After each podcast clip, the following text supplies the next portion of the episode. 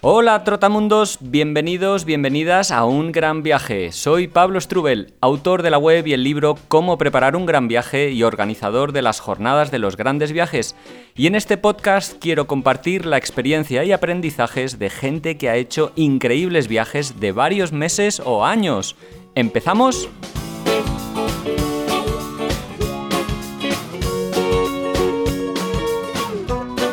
Hola, hola, hola, viajeros, viajeras, ¿qué tal? ¿Cómo estáis? Bueno, espero que muy bien, que hayáis pasado un buen fin de semana y volvemos una semana más a hablar de grandes viajes aquí en el podcast de Un Gran Viaje, ya sabéis.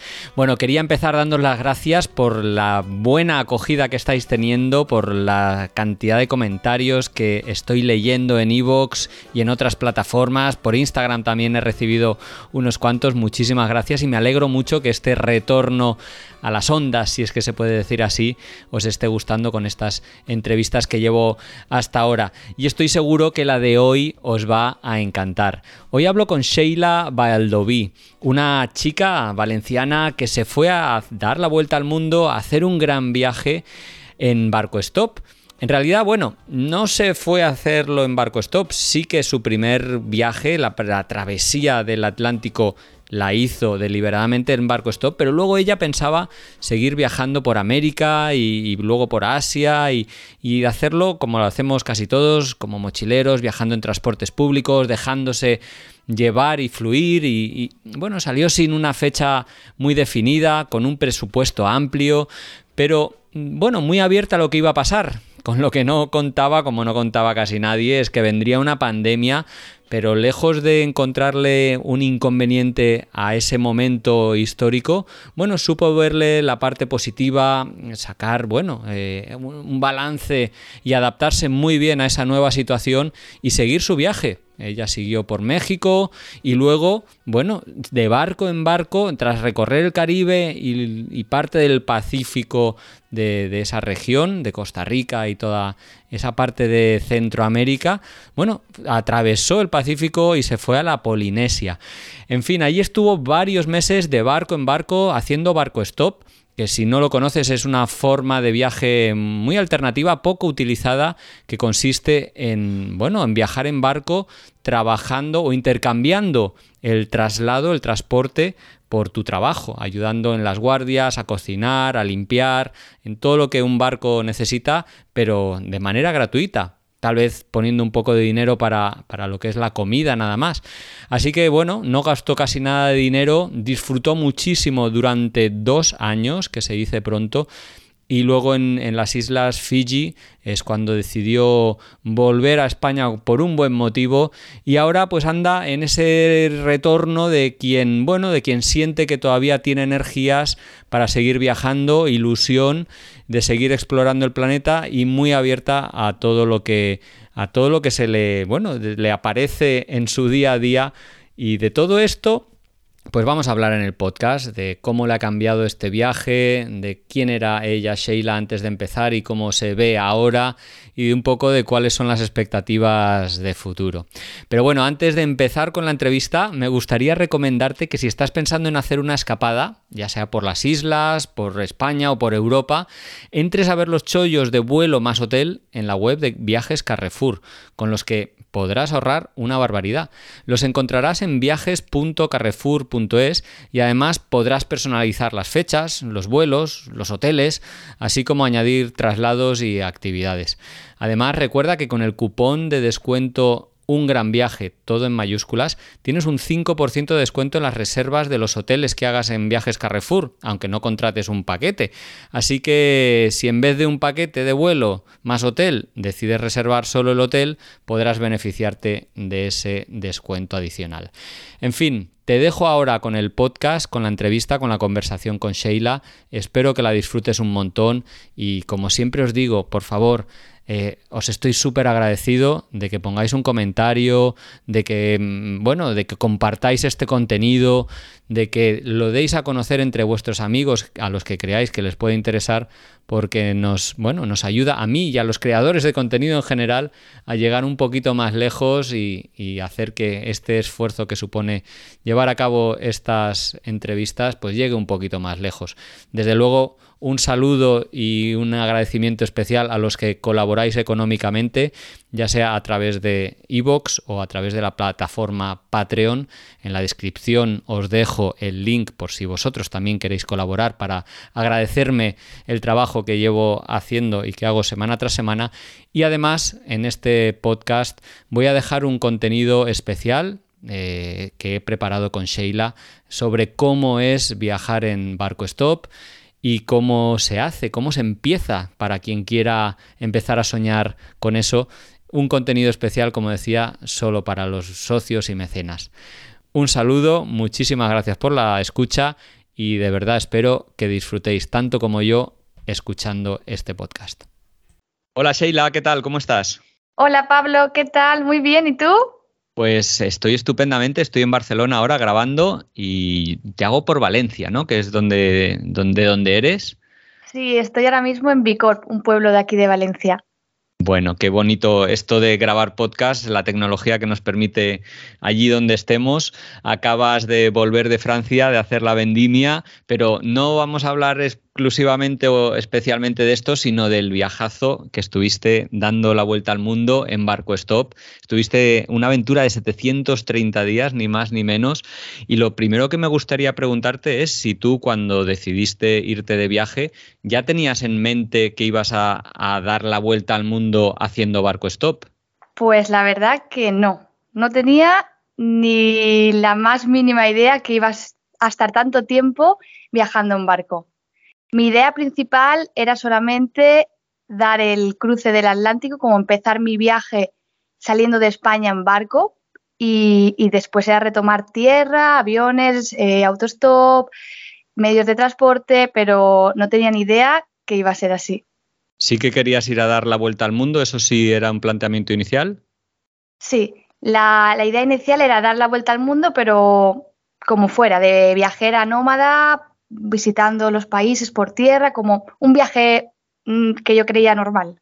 Bueno, sin planes, sobre todo, por lo que dices. Bueno, con esa idea así flotando por encima, y lo que nadie intuía en julio de 2019, que es cuando partiste, es que 6 meses después llegaría la pandemia y que, bueno, que afectó bastante tu viaje, pero no volviste, a diferencia de otras personas que sí que decidieron volver. ¿Dónde te pilló? Ajá, así es. Pues justo me pilló en Colombia. Terminaba de cruzar el Atlántico, estuve 3 meses por allá y me bajé del barco para retomar un poco el viaje que yo quería de hacer por tierra, y fue cuando allá llegó la pandemia. Pero bueno, Sheila, si te parece, vamos a empezar por el principio, que de repente estamos dando muchos saltos, y por el principio para mí sería preguntarte por qué una chica que vive en Valencia, si no me equivoco, en ese momento, Sheila Baldoví, decide dejar su trabajo. Tú trabajabas en Decathlon, llevabas 8 años trabajando allí. ¿Y por qué te lanzas a viajar, a hacer este gran viaje con 34 años? ¿Qué sucede? ¿Por qué? ¿De dónde sale esa inquietud? Pues mira, es algo que había soñado siempre, que era dar la vuelta al mundo, y quería hacerlo en algún momento de mi vida, pero bueno, ya se sabe que entras a trabajar, te dan otra responsabilidad ahí en el trabajo, te aumentan el salario y te vas un poco acomodando a todo. Y va pasando el tiempo y dices, tengo que ponerme una fecha para hacerlo ya, porque si no va a pasar el tiempo y no voy a cumplir uno de mis sueños. Y así fue, dije, hasta en 2019, pase lo que pase, me pido una excedencia. No sabía todavía lo que hacer, pedí una excedencia o dejar el trabajo. La verdad que en Decathlon me ofrecieron la excedencia y así hice, pedí una excedencia de 2 años y puse fechas, que es lo más importante, y ese día dije, ahí ya. Estoy de acuerdo que poner la fecha es lo importante. Tú ya, o sea, supongo que alguien que se plantea dar la vuelta al mundo, como nos estás contando, ya tenías el gen o el virus viajero bien inyectado. ¿Cuándo empezaste a viajar y por dónde has viajado? Pues sí, un poquito ya lo tenía ya el virus este en mi sangre. Bueno, desde pequeña mi familia también, mi padre era camionero, he viajado con él también pues desde pequeña pues por toda Europa. Y después ya fue como con 20 años un viaje que hice a Marruecos en 4x4 que me inyectó ese virus y ya dije, yo quiero seguir viajando pero todo lo que pueda. Y bueno, seguía trabajando durante esos 8 años, pero sí que es verdad que me cogía muchos días de fiesta, empalmaba, me cambiaba con compañeros y iba haciendo viajes. Por lo menos hacía un viaje al mes, aunque sea por Europa, lo hacía, y luego pues un viaje un poco más grande de 15 días, un mes, ya en otro continente. Así he estado durante los 20 años hasta los 34 que hice este gran viaje. Sí, este gran viaje que lo hiciste sola, aunque me comentabas otro día, dice, nunca estuve sola, que es lo que suele pasar, pero ¿en tus viajes anteriores también viajabas sola o cómo solías moverte? Pues empecé viajando con otras personas hasta que también llegó el momento que cuadrar con otras personas es complicado, ya pues la vida más adulta, trabajos, familia, y se me hacía muy complicado. Entonces decidí hacer un surfcamp por primera vez yo sola aquí en el norte de España y la verdad que me encantó porque encontré a mucha gente viajera también, que hacían así temporadas, me empezaron a hablar y yo ya dije, uff, esto a mí me gusta. Y nada, nunca había viajado sola, he sido una chica súper miedosa cuando era pequeña, que no me podía quedar ni sola en casa, muchos miedos y todo fue... mentalizarme y decir, voy a viajar sola. Fui diciéndolo a la gente, a la familia, y la primera vez me fui a Formentera, cogí yo sola la bicicleta y dije, me vengo aquí una semana a dar la vuelta a Formentera, en bici, a dormir por la calle, por las playas, y así lo hice.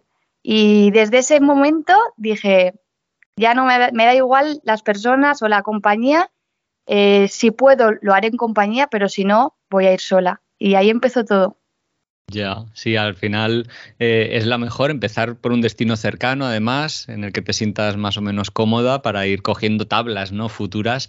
Pero hablabas de miedos y vuelvo a tu gran viaje, a esa decisión que es dejar el trabajo, aunque sea con una excedencia, pero estás dejando tu casa, tu vida, tus costumbres... ¿Había algo que te asustara antes de empezar tu gran viaje?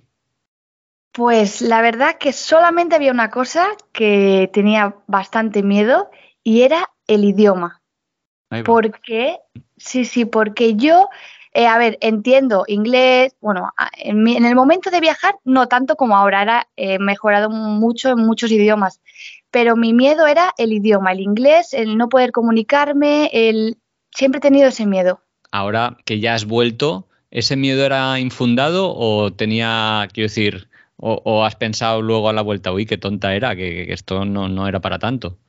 Pues eso he pensado, que qué tonta era, porque al final con señas, con unas palabras que sabes, al final te puedes comunicar con todo el mundo, cualquier idioma, no hace falta saber el idioma, con una mirada, una sonrisa... mover las manos, señalar, ¿te entiendes? Mucha gente cree que para hacer un gran viaje hay que ser millonario, entre otras cosas, ¿no? Saber muchos idiomas, ser millonario, tener mucha experiencia. En el tema económico, ¿cuánto dinero habías ahorrado? Pues así es. Eso fue otra de las cosas que me hizo atrasar un poco el viaje, porque mucha gente me decía, para hacer un gran viaje hace falta mucho dinero... me preguntan, ¿y tú dónde trabajas? En Decathlon, como, pues ahí no sé yo si alguna vez lo podrás hacer, el típico comentario que te hacen. Y por eso lo atrasé un poco porque quise ahorrar por el miedo que me habían metido, que luego me di cuenta que no hacía falta. ¿Cuánto, si te puedo preguntar, cuánto dinero ahorraste o cuánto te gastaste en el viaje? Claro que sí. Mira, yo ahorré 25.000 euros. ¡Hala! Sí, una barbaridad, Sí, porque yo me hice un poco el cálculo de 2 años, 1.000 euros por mes, o más o menos los países que quería visitar, un poco una media, así como de 1.800, 1.000 euros al mes. Mm. Pero luego no me gasté nada, nada, entre comillas. En 2 años me gasté como 9.000 euros. ¡Buala! ¡Ostras! Sí, sí, sí, sí. Bueno, está muy bien tener ese colchón, he de decir, con el que regresaste con un buen colchón económico, porque sí, la vuelta, bueno, a veces volver al trabajo no es tan fácil o no es el momento, y tener unos ahorritos vienen muy bien, o al menos esa ha sido mi experiencia. Pero bueno, no hablemos del regreso, sino simplemente, ya para acabar un poquito de esa parte previa del viaje, ¿qué hiciste? O sea, con el trabajo te dieron una excedencia, qué guay. ¿Qué hiciste con la casa o con tus pertenencias? ¿Cómo gestionaste eso? Pues bueno, ese es un momento también ahí difícil, porque es como coger alguna cosa es fácil, pero después dejarlas es un poco complicado. Entonces, bueno, lo que hice, temas bancarios, temas de móvil y todo, entonces me di de baja de todas esas cosas. Lo único que tenía aquí era un coche, que lo sigo manteniendo porque me dijeron, bueno, es un coche que te puede durar muchos años, lo dejé, tengo mi familia que me lo ha ido pues moviendo y eso, y lo único era el trabajo y la familia, todo lo demás. Bueno, no tenía casa donde vivías. Sí, yo vivía en casa con mi madre, y bueno, lo único que sí que hice fue todas mis pertenencias, toda ropa, libros, todo el material que tenía, hice un mercado solidario en mi pueblo, y lo vendí todo lo que pude. Y con ese dinero fue para gente que me iba a encontrar por el camino que necesitara una ayuda, pues donarlo a todas esas personas. Qué guay, qué iniciativa más bonita, la verdad. Oye, Sheila, ¿por qué, de dónde te surge esa idea de empezar tu gran viaje cruzando el Atlántico en barco, que es algo bastante poco frecuente y minoritario?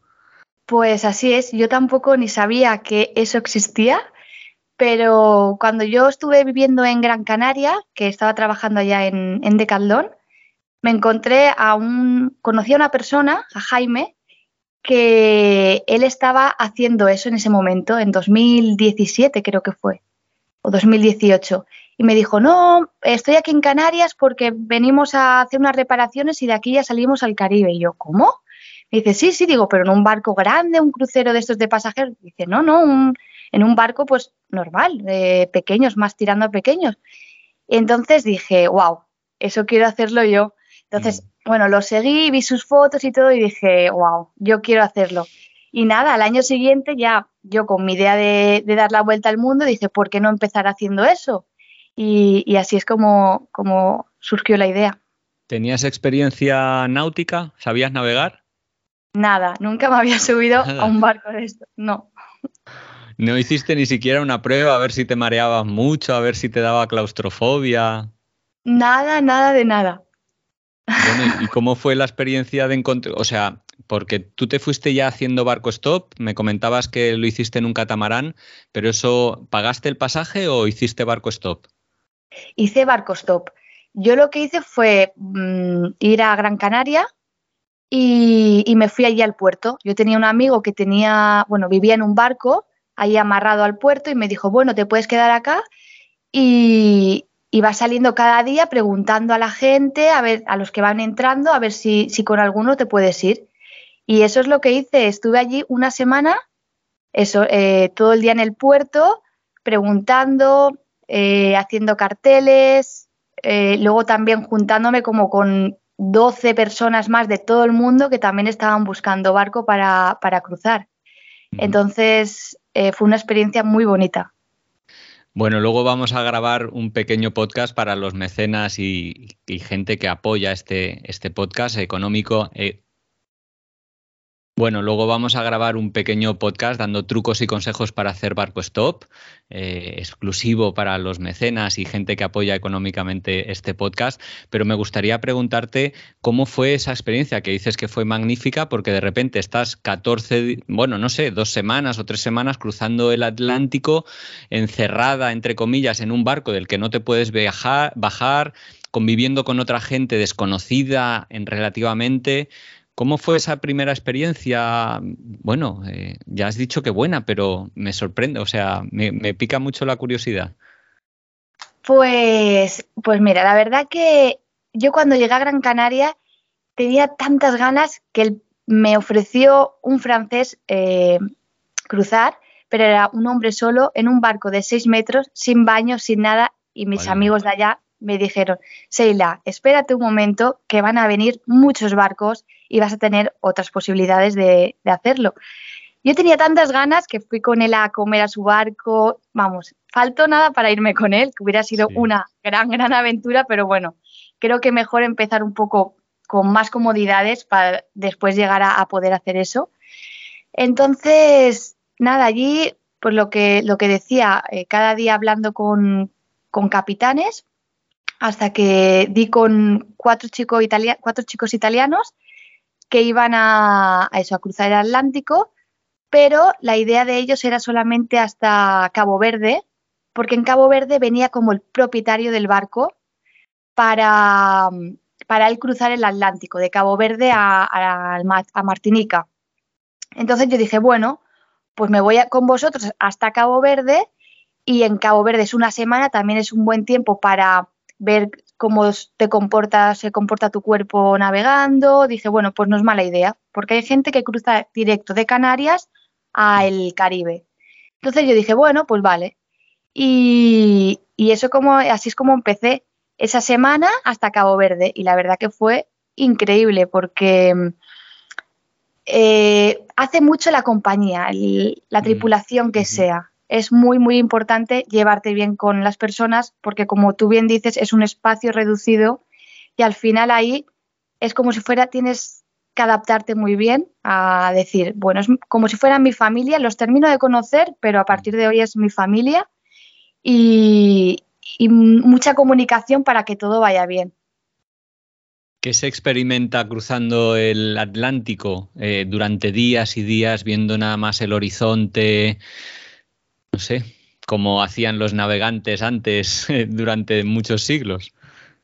Pues la verdad que para mí es algo increíble, algo que de verdad te deja, es un momento en el que puedes desconectar de todo si quieres, porque a día de hoy, pues yo he visto también en otros barcos que he estado y en otros cruces que te puedes llevar libros, música, juegos, y ahí quieras que no nunca acabas de estar de todo desconectado, pero yo nunca me he llevado nada, ni libros, ni música, he estado tiempo, es como una meditación continua de vivir con el mar, los colores del mar, el movimiento, el sol, la luna, las estrellas, las nubes, es como eso se convierte en tu familia. A mí me entró mucho, porque después cuando bajé del barco era como mirar al cielo, estrellas, se forma parte de ti en ese momento.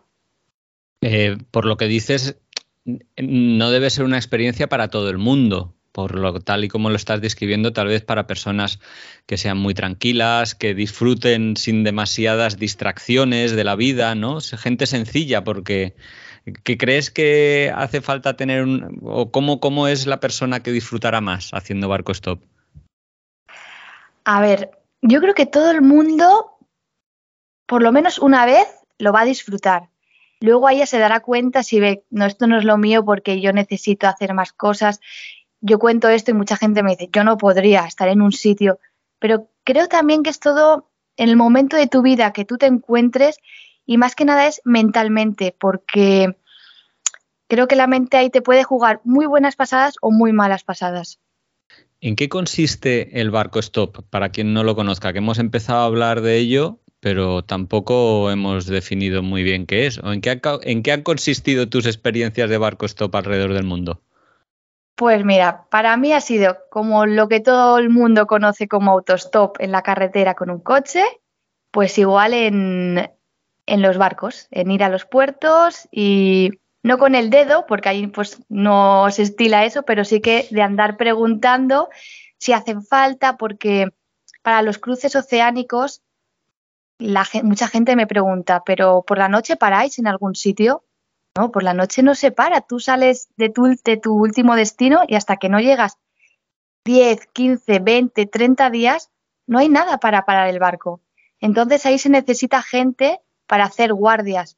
Lo puede hacer una persona sola, pero es duro. Entonces la gente pide pues ayudas para hacer esas guardias por las noches, o cada 2 horas, cada 3 horas, cada 4 horas.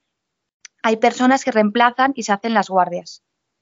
También supongo que, a diferencia del autostop, que es algo más pasivo, que tú te sientas en el coche y el otro conduce, aquí sí que hay una participación en esas tareas de, pues, de hacer las guardias, pero también tal vez de cocinar, de limpiar, no sé, ¿qué otras cosas hay que hacer en un barco en el día a día? Sí, eso es. Aquí lo primordial y por lo que buscan más o menos es por las guardias. Pero bueno, lo mejor y lo que yo aconsejo es ofrecerse para cualquier cosa, para cocinar, para limpiar, para si hay niños, cuidar a los niños, para tocar la guitarra, animar, porque como tú dices, si la mente te juega malas pasadas o hay como no hay buena onda, puede ser difícil. Entonces buscan a gente sonriente, que anime, que lo haga todo como más fácil, ¿sabes? Sí, sí, sí, crear, bueno, un buen ambiente con esa familia que acabas de conocer, como decías al principio. Lo que no sé si tenías en mente es que después de ese cruce que tú querías llegar al Caribe, estuviste navegando 3 meses por allí, por las islas. ¿Cómo fueron esas primeras semanas de navegación? Pues sí, la verdad que mi idea era llegar a Martinica y bajarme y empezar mi viaje en tierra, pero bueno, ya sabes que cuando vas viajando se abren muchas puertas, muchas oportunidades, y lo que me dijeron también al principio es, llevas una idea pero te va a cambiar todo. Yo, muy cabezona, yo dije, no, ¿qué va? Voy a hacer el viaje que yo quiero, que yo he escrito, que... Y el primer momento me dio un bofetazo y me dijo, Sheila, así no es. Y así fue, llegué allá. Y mi idea era bajarme, pero dio la casualidad que estaba con estas 4 personas que iban a navegar por todo el Caribe durante 3 o 4 meses. Me dijeron, Sheila, como estamos tan bien todos juntos, ¿por qué no te quedas aquí con nosotros? Y yo dije, wow, es que recorrer las islas del Caribe en barco, esto no lo hace todo el mundo, ni es tan fácil, ni está. Dije, bueno, pues dejo aparcado Colombia y bueno, pues voy a ver aquí primero a disfrutar de esto y esta oportunidad que se me ha abierto. Y así fue, y como me encantó tanto el cruce, el ambiente en el que estábamos y todo, es que no me lo pensé, dije, Sheila, me quedo aquí y luego ya veremos lo que viene después. ¿Y qué islas o por qué zonas estuvisteis? Pues mira, llegamos a Martinica un 24 de diciembre, celebramos la Navidad allá con todos los caribeños. La verdad que fue el primer verano, la primera Navidades en bikini, sí, bañándonos, y recorrimos pues todas las Antillas Mayores y Menores, que es el archipiélago que hay, pues eso, nada más cruzas las primeras que te encuentran, que ahí está Martiní, Guadalupe, San Lucia, Carriacú, Grenada, todas estas islitas pequeñas. ¿Cómo es vivir? O sea, yo no he viajado nunca en barco y este es uno de mis sueños, he de decir también, el cruzar el Atlántico en barco. Eso sí, me gustaría hacer una prueba antes por si acaso, pero bueno, ya veo que no es necesario o imprescindible. Pero ¿cómo es vivir en un barco? Quiero decir, tú llegas a una isla y fondeas y te pasas el día en el barco o bajas o ¿qué haces? ¿Cómo, no sé, cómo es el día a día? Pues mira, el día a día es lo que tú un poco dices. También ahí nos movemos mucho con el viento, porque al final es nuestra energía, es lo que donde va. No si queremos ir hacia el sur, si el viento viene del norte, pues no. Un poco te va rigiendo con el viento y el tiempo que hace. Entonces sí que es verdad que se mira mucho la meteorología para ir a un lugar o a otro. Y bueno, pues el viaje es ir fondeando pues en las playas que vamos decidiendo entre todos, vamos mirando el mapa, pues creemos que aquí es bonito, vamos allá, fondeamos, Es verdad, no vamos a puertos, que ahí es donde se paga. Tú vas fondeando en las playas, que ahí es gratuito. Tú puedes echar el ancla y pues nada, fondeas allí, bañito a la playa, bajas, te paseas un poco por la playa. Muchos barcos también pues pescamos, hacemos apnea, buceamos, leemos y vemos el amanecer, vemos el atardecer. Hacemos un poquito de ejercicio también, a lo mejor pues yoga, algún tipo de ejercicio y música, escuchar música, hablar o tocar la guitarra. Joder, cosas muy simples, sí, pero... Sí. Me están poniendo los dientes largos. Oye, y supongo que hay relación también con otros veleros, ¿no? Al final te acabas juntando igual en las mismas islas con la misma gente y quedas a comer o a cenar en los barcos, ¿no? ¿Hay, o es algo bastante solitario? No, es así también. También es un poco con el tipo de personas que estés en el barco. Porque hay parejas a lo mejor que sí que se juntan, pero no tanta fiesta. Otros quieren pues más... bucear o nadar o más tranquilos, pero sí, la mayoría de veces los barcos que tienes alrededor, pues sí que vas allí con el barquito pequeño, con el dinghy y hola, ¿qué tal? Estáis muchos días aquí, pregunta, ah, pues veniros a tomar algo a nuestro barco, se vienen allí, vamos intercambiando o hacemos barbacoas en la playa, pero sí que hay bastante comunicación. Y luego, otra de las cosas es que me he dado cuenta que es muy pequeño el mundo en el mar, entre los barcos, porque te los vas encontrando, luego yo me he encontrado por todo el mundo a personas que me encontré en Canarias, me las he encontrado en la otra parte del mundo. Y eso es algo muy lindo. Sí, claro, claro. Bueno, después de esos 3 meses por el Caribe, finalmente decides ir a Colombia.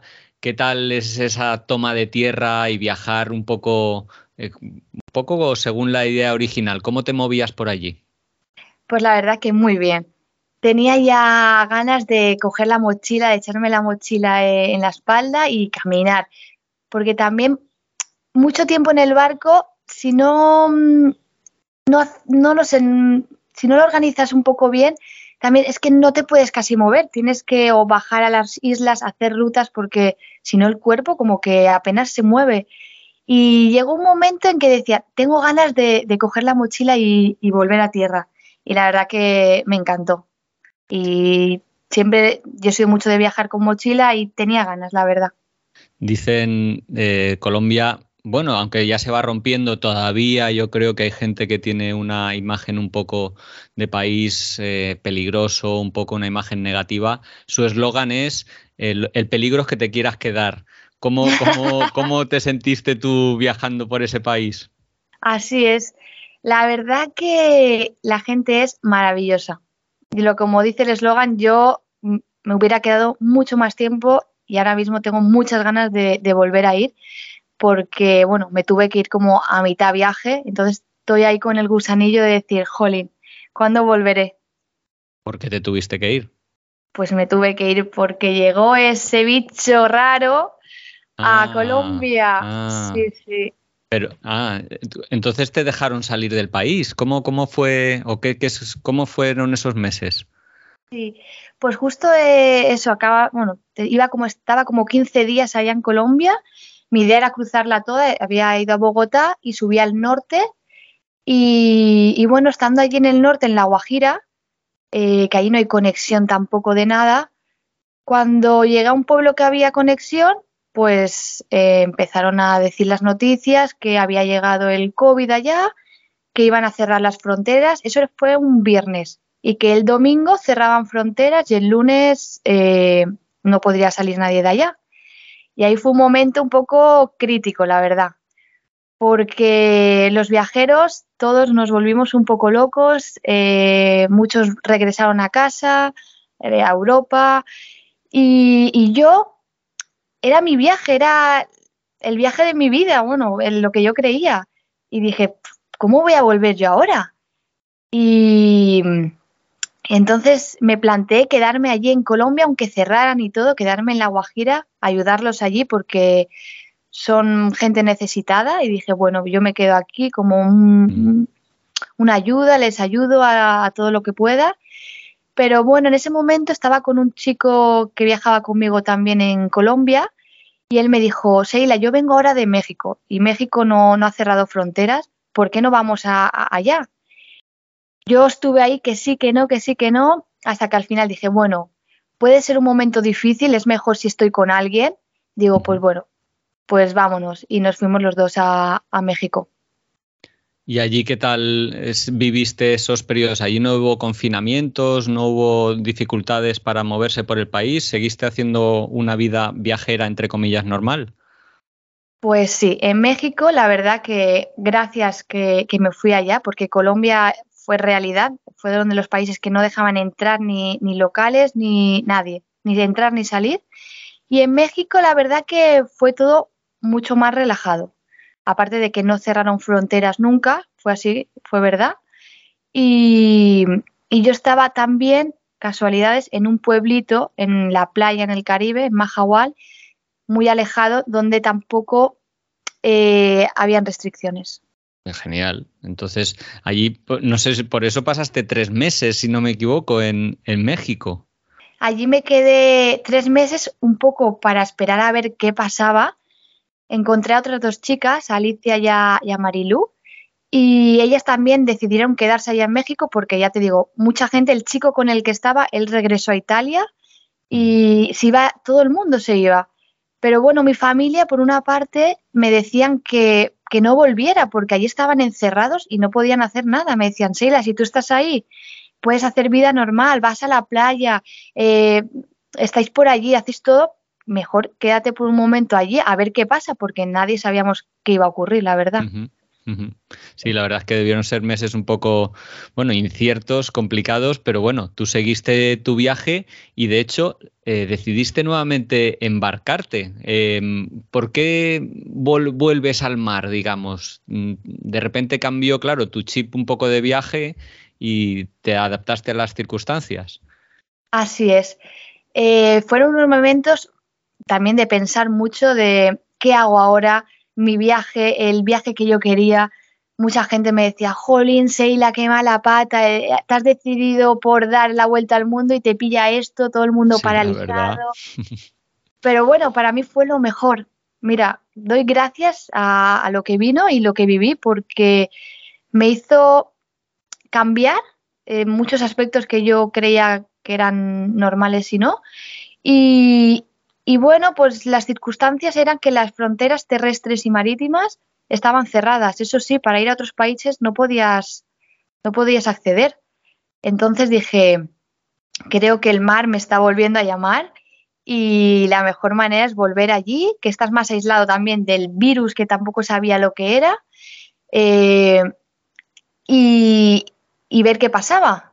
Y eso es lo que hice. Me puse, después de 3 meses allí, las otras chicas volvieron otra vez a Europa y me quedé allí sola y dije, ¿qué hago? No puedo salir de México y yo quiero seguir el viaje. Entonces me puse a buscar barcos de nuevo. Nuevamente en el puerto, yendo a preguntar a los patrones o así. Pues mira, en ese momento fue más difícil porque la gente de los barcos como que tampoco quería tener mucho contacto con la gente de tierra por el virus. Entonces, ahí me sirvió de mucha ayuda páginas de internet, tipo o Facebook o páginas más para este tipo de buscar personas en el mar, que es Crew Way o Find a Crew. Y ahí me puse a buscar gente que estaba en México que querían viajar. Y así fue como lo encontré. Qué guay, sí. ¿Y para dónde fuiste? Porque estamos hablando de una vuelta al mundo, pero estabas en la parte caribeña. ¿Cómo siguió el viaje? Pues sí. Ahí dije, ¿qué puedo hacer ahora? No sabía. Mi idea era Centroamérica, estar por un largo tiempo viajando por allí. Entonces, hablando con gente que había estado allá en los barcos, me dijeron, Sheila, lo próximo, has hecho Atlántico, estás en Caribe, es cruzar el canal de Panamá y cruzar el Pacífico, es lo siguiente, es la guía. Y dije, pues nada, voy a buscar barcos de aquí de México para llegar hasta Panamá, para poder allí buscar otro barco o a ver lo que me pasaba. Y encontré este barco en Isla Mujeres, un barco grande, una goleta holandesa de 80 metros, con un matrimonio y un bebé de 3 meses. Y sí, sí. Y nada, los conocí allí, estuve un par de días con ellos. También había muy pocos barcos en esa época porque empezaban los huracanes en la parte de México, de allí del Caribe. Entonces todos los barcos se van a tipo resguardos o a Guatemala, al Río Dulce, o se van más hacia Panamá. Y ya se habían ido casi todos, quedaban 2 barcos. Yo conocí solamente 2 barcos que iban a bajar hacia Colombia, era la idea de ellos. Y tú te uniste ahí, entiendo, claro, ahí podías ayudar, antes mencionabas ayudar con el cuidado de los hijos o niños que hubiera en el barco, ahí supongo que echaste un cable con eso. Así es, ahí estuve un poco de niñera, la verdad que increíble de estar con un bebé, de cómo se cría un bebé en el mar, en un barco, sin nada al final, es que no tienen nada y lo tienen todo a la vez. Y la verdad que también me hizo descubrir unas cosas que yo no sabía, porque aquí en Europa, bueno, en muchas partes, tener un hijo es mucho dinero, mucho, y allí no tenía nada y lo que digo, y lo tenían todo. Bueno, tenían un pedazo velero, ¿no? Una goleta enorme para poder dar... Estaban dando la vuelta al mundo. ¿Cuál era su vida, por ejemplo? ¿Qué gente te has ido encontrando en tantos barcos? Sí, pues ellos era un matrimonio que tenían una goleta, pero no era de ellos, era como de una sociedad y ellos trabajaban para esa goleta, en la que hacían... llevaban a gente de Panamá a Colombia, porque no hay carretera que cruce los 2 países, solamente se puede hacer por barco o por avión, y ellos llevaban a gente nómada también, a viajeros, a mucha gente que hacen rutas en moto, que están cruzando toda América, llevaban las motos y se las pasaban de Panamá a Colombia. Y también hacían de Cuba a México, también hacían paso de... pues eso, de gente viajera, porque tampoco hay barco allá que hace esa ruta. Bueno, entonces, ¿con ellos cruzas el canal de Panamá o te embarcas en otro velero? Con ellos la idea era volver a Colombia, pero bueno, Colombia no dejaba entrar ni con barco, entonces nos tuvimos que parar en Panamá. Y ya nos quedamos ahí en Panamá. Con ellos estuve también casi 3 meses. Y bueno, en Panamá me puse a buscar barco para ver quién quería cruzar el Pacífico. Y bueno, y ahí ya fue cuando encontré el barco encontré después 2 o 3 barcos más con los que estuve navegando, pero no por la parte del Caribe, sino por la parte del Pacífico de Panamá. A mí algo que me preocupa, me asaltan las dudas que en el mar, como lo desconozco, me da mucha impresión el cómo se debe sentir uno en una tormenta, en situaciones con el mar muy picado. ¿Sufriste en alguna ocasión, estando en el mar, alguna de estas vicisitudes? Pues mira, con esta goleta, estando en México, pasamos 2 huracanes, pero estábamos fondeados. Uy, buah, pero bueno. Sí, sí. Pero eso fue mi primer impacto de ver pasar un huracán y bueno, pues eso, muchísimo viento, echamos 2 anclas en el barco y allí pues atentos, con el motor en marcha, las rachas de viento y esperar a que pase lo antes posible. Eso fue mi primer contacto, 2 huracanes. Como decías luego, te pasaste 3 meses recorriendo la parte pacífica, ¿no? Recorriendo el archipiélago de las Perlas. ¿Se diferencian mucho los mares uno de otro? ¿El Atlántico, del Pacífico, el Caribe? ¿Notaste diferencias? Sí, hay bastante cambio. También primero por la temperatura. El Caribe es más cálido, el Pacífico es más fría. Luego también las mareas. En el Pacífico suben y bajan las mareas bastante, como entre 3 y 4 metros. Y el Caribe siempre está a la misma marea, a lo mejor 5 centímetros, 10 centímetros. Luego la vida que hay también es distinta. Los colores, el agua más turquesa, más transparente en el Caribe. En el Pacífico es toda como más oscura. Es distinto. Y bueno, luego vino Yo no sé si es el gran reto, pero por otras personas con las que he hablado de que han dado la vuelta al mundo en velero, sí que ha sido al menos la travesía más larga, ¿no? La travesía desde Panamá hasta la Polinesia o en tu caso fueron las Islas Marquesas, ¿no? El primer punto. Eso se suele tardar más de un mes. ¿Cómo fue tu experiencia? Pues la verdad que sí, que fue mi travesía más larga, que fueron 35 días. Que duró. Salimos de Costa Rica, bajamos hacia Galápagos, las bordeamos, cogimos la línea del Ecuador y ya subimos, bueno, fuimos dirección hacia el oeste, hacia las Islas Marquesas, que es el primer archipiélago de Polinesia que te encuentras pues de América hacia Oceanía. Y pues es brutal el primer momento, ahí te imaginas cuando descubren algo por primera vez, que ves tierra, pero ves un lugar que yo ni sabía que existían en los mapas porque nunca las había visto en ningún lugar y es un momento increíble. ¿Cómo fue esa travesía de diferente respecto a la del Atlántico? Porque, bueno, fue el doble de larga, pero ¿te gustó? ¿Sentiste la misma paz que sentiste en el cruce del Atlántico? ¿Tuviste algún momento ahí complicado en esos 35 días? Que es mucho tiempo sin ver tierra. Pues sí, la verdad que fue distinto. Ya de primeras por el mar. El mar se comporta distinto en el Atlántico que en el Pacífico. Sí que es verdad que allí, como su nombre dice, es como más pacífico. Pero allí tuvimos tormentas y tormentas por la noche que no ves nada. Nosotros se nos estropeó uno de los instrumentos, el radar, que es un poco donde ves las tormentas cuando vienen de lejos, las ves venir. Vaya.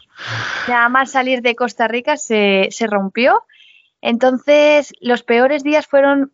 Peores días, digo así, pero no ha sido tanto. Pero sí que es no poder ver la tormenta cuando no hay luna por la noche. Porque cuando hay luna, tú ves las nubes. Pero cuando no hay luna, es todo negro, oscuro, no se diferencia ni el mar, ni el cielo. No se ve nada. Y de repente estás a 5 nudos de viento y empieza 5, 10, 15, el barco se pone a escorar y ahí dices, Dios, ¿qué hago si estás en tu guardia? Y bueno, pues llamas al capitán y rápido pues salimos del viento o intentamos llevarlo y esperar a que pase. Eso es un poco lo peor que he vivido. ¿Cómo ha sido la relación con los patrones o las patronas? Que no sé si ha habido en alguna situación. Pues yo la verdad he sido siempre con patrones y con todos a día de hoy estoy muy contenta y agradecida porque siempre han sido personas pues, con las que me he llevado muy bien y hemos podido compaginar el día a día. Y todo. Sí que es verdad que yo ya iba con una mentalidad de donde manda capitán no manda marinero y creo que es algo que hay que tener en cuenta porque en sitios así reducidos es mejor que mande una persona que no quieran mandar todo el mundo. A pesar de que, bueno, con este patrón te llevaste bien, cuando llegaste a Tuamotus, a las Islas Marquesas, cambiaste, ¿no?, de barco. ¿Por qué? Parece que hay como mucha rotación de barcos. ¿Por qué es esto? Pues sí, la verdad que yo me dije un poco, y también hablando con otras personas que hacían barcos top, yo me puse como un máximo de estar 3 meses en cada barco. Porque en cada barco que estuve no me hubiera ido nunca de allí. Entonces dije, me tengo que poner unas fechas para ir cambiando. Y supongo que también, ahora que lo pienso, que cada patrón luego tiene su idea de viaje, ¿no? Y él hace su viaje y tú vas un poco a remolque. Igual tú de repente dices, quiero ir en otra dirección o quiero quedarme más tiempo aquí, como que los tiempos no se amoldan. Eso es. Uno de los que me pasó en Marquesas fue eso, que York, el capitán, él iba muy rápido, iba a hacer la Polinesia muy rápida porque él estaba haciendo la circunnavegación mundial y no iba a estar mucho tiempo. Que yo en principio también quería eso, pero luego al estar allí y llegar allí dije, yo quiero conocer más Polinesia. no me puedo ir tan rápida. Y fue cuando decidí buscar otro barco allá. Cuéntanos un poquito de la Polinesia, que yo creo que es una de las zonas que menos conocemos, porque están en la otra punta del mundo, pero a la que menos viajeros y viajeras van, porque bueno, tienes que ir en barco o en aviones, es complicado. ¿Cómo nos explicarías un poco cómo es esa zona del mundo? Pues mira, la verdad es que está lejos de aquí, de Europa, de España, de donde nosotros vivimos, pero para mí es lo mejor del mundo, la verdad. Tiene tanta diversidad, es todo tan diferente. Hay diferentes archipiélagos y cada uno de ellos son distintos. Están las Marquesas, que son como las más nuevas. Son montañosas, altas, tipo una idea como Hawái, verdes, muy bonitas. Después pasan a las Tuamotus, que son aros de coral, que esas son las más viejas. Son como si una isla Marquesa ya se hubiera hundido y queda solamente el anillo de coral.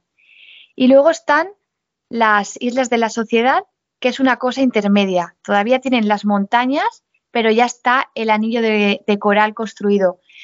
Entonces, pues puedes imaginarte aguas increíbles,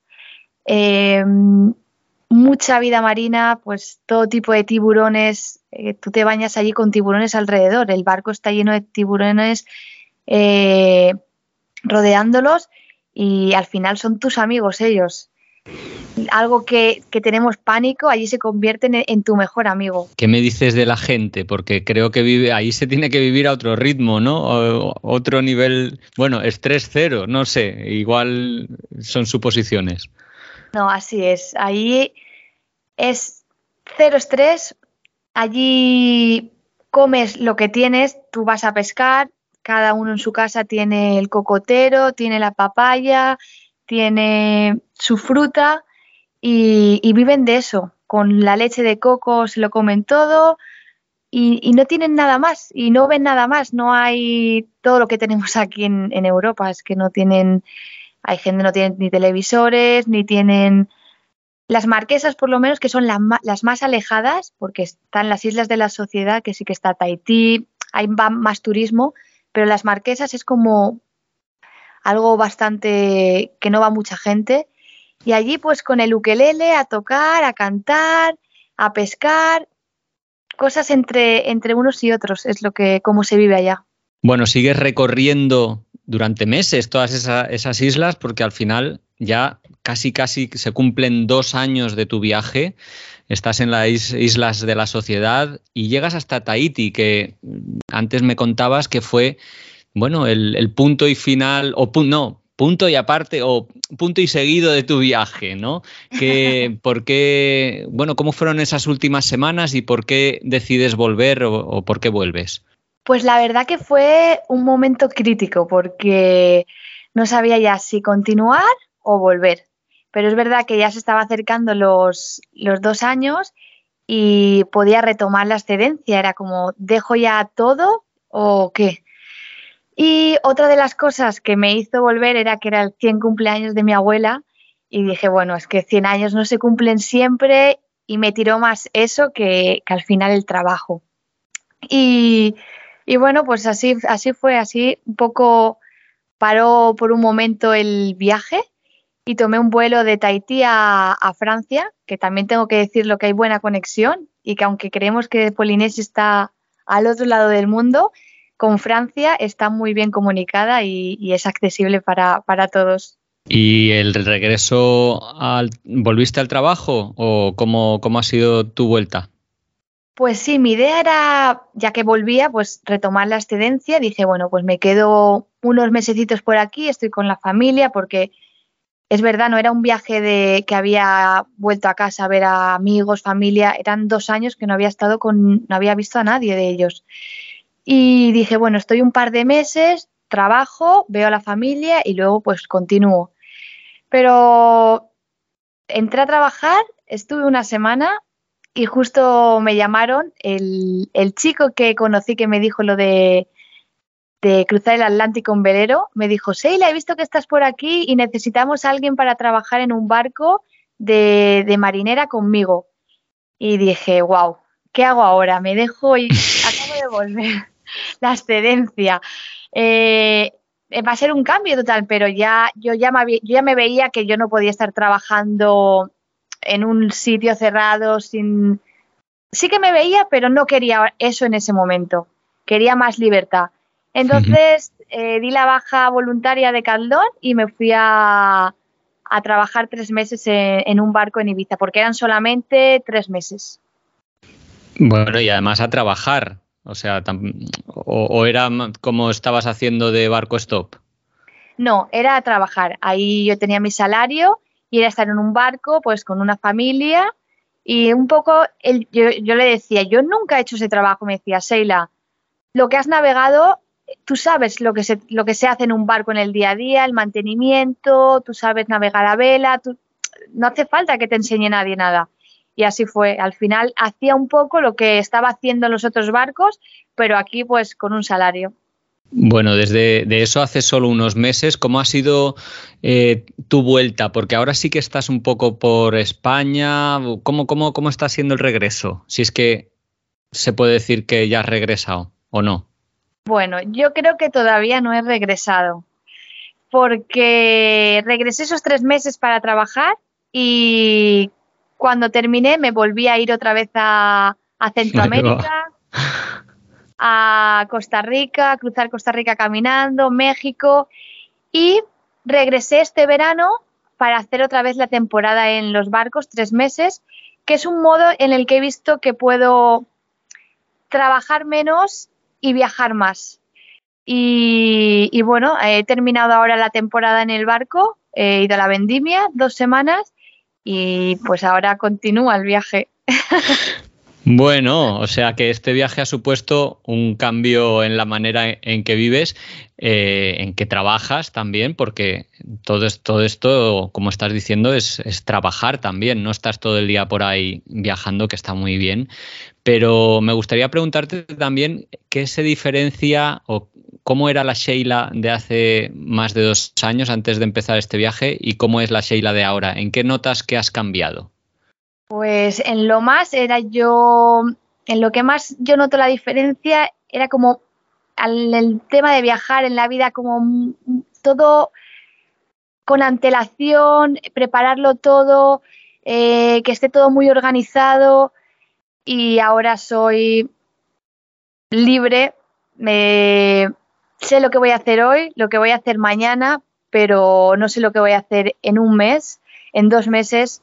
Porque al final es lo que me ha enseñado el viaje, de ir adaptándome y ir al final el camino, escogiendo tu camino, no que te aten en algún lugar. Sí, improvisando mucho más, ¿no? Eso sí que yo creo que es una constante que todas las personas que hemos hecho grandes viajes en un momento u otro nos ha marcado bastante, ¿no? Nos ha cambiado mucho esta manera de ver la vida, adaptándonos a lo que sentimos en cada momento, no tanto planificación, no tan cuadriculada nuestras vidas y demás. Sheila, el tiempo se nos está acabando y me ha encantado conversar contigo, pero me gustaría preguntarte si de todo este viaje has escrito un blog o tenías alguna red social, pues un poco para compartir y que para que los oyentes puedan saber un poquito más de ti. Pues bueno, tengo mi Instagram, que es ahí donde he ido colgando todo el viaje. Es verdad que ahora estoy un poquito ahí parada, pero con muchas cosas en mente de podcast, de escribir un libro y sacarlo, en verdad, llevarlo a la luz. Entonces, bueno, yo creo que irán habiendo noticias próximamente. Bueno, aprovechemos, dinos cuál es tu Instagram, porque a pesar de que lo voy a dejar en la entrada, que escribo en el blog de ungranviaje.org y en la descripción de este programa, para los oyentes que te quieran buscar ya mismo. Vale, bueno, es un poquito complicado, pero son 5/bajas, Sheila, y 5/bajas. Sheila, ¿no? Con S-H. S-H-E-I-L-A, sí. Sí, que es un poquillo raro, pero ahí encontrarán un montón de fotografías que nos van o ponen los dientes largos a los que soñamos con hacer un gran viaje en barco, a mí al menos, y que hayan escuchado esta entrevista y quieran saber un poquito más de ti. Sheila, muchísimas gracias por tu tiempo. La verdad es que ha sido un placer y nada, ojalá nos volvamos a cruzar los caminos. Nos conocimos en Valencia en persona y ojalá algún día nos crucemos en alguna marina o en alguna cala fondeados, porque significará que yo también me he animado a probar el barco stop. La verdad que sí, que muchísimas gracias. Me encanta compartir esto porque como yo empecé fue escuchando a otras personas y creo que es de las mejores maneras de lanzarte, puede ser una gran ayuda. Entonces me encanta hacer esto y lo que tú dices, ojalá nos veamos pero por el mar navegando. Claro que sí, además el hecho de escuchar a otras personas te abre a veces te anima a hacerlo, ¿no? O cosas que incluso no conocías. Por eso me ha gustado también hablar de cómo es viajar en barco stop, y por eso para los mecenas y socios que apoyan económicamente este podcast vamos a hacer ahora y vamos a dejar grabado un episodio especial de trucos y consejos para, dar esos primeros pasitos en el mundo del barco stop, ¿verdad? Sí, vamos a ello. Venga, un saludo, Sheila, muchísimas gracias y hasta muy pronto. Sí, nos vemos. Un saludo, chao.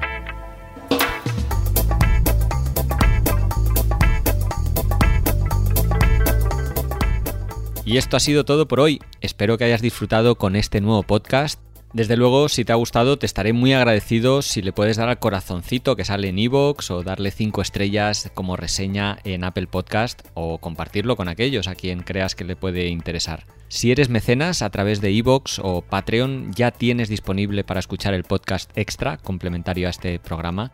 Por último, si tienes comentarios, sugerencias o ideas sobre lo que has escuchado, no dudes en enviárnoslas por nuestras redes sociales. Ya sabes, somos @ungranviaje_org, tanto en Instagram, Facebook o Twitter. O también puedes escribirlas en la entrada específica sobre este programa que hay en el blog de ungranviaje.org, donde además encontrarás todos los enlaces a las webs, libros o recursos que hemos mencionado en este capítulo.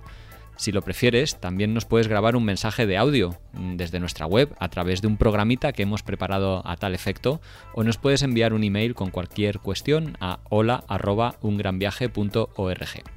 En fin, que muchísimas gracias por escuchar y hasta el próximo programa.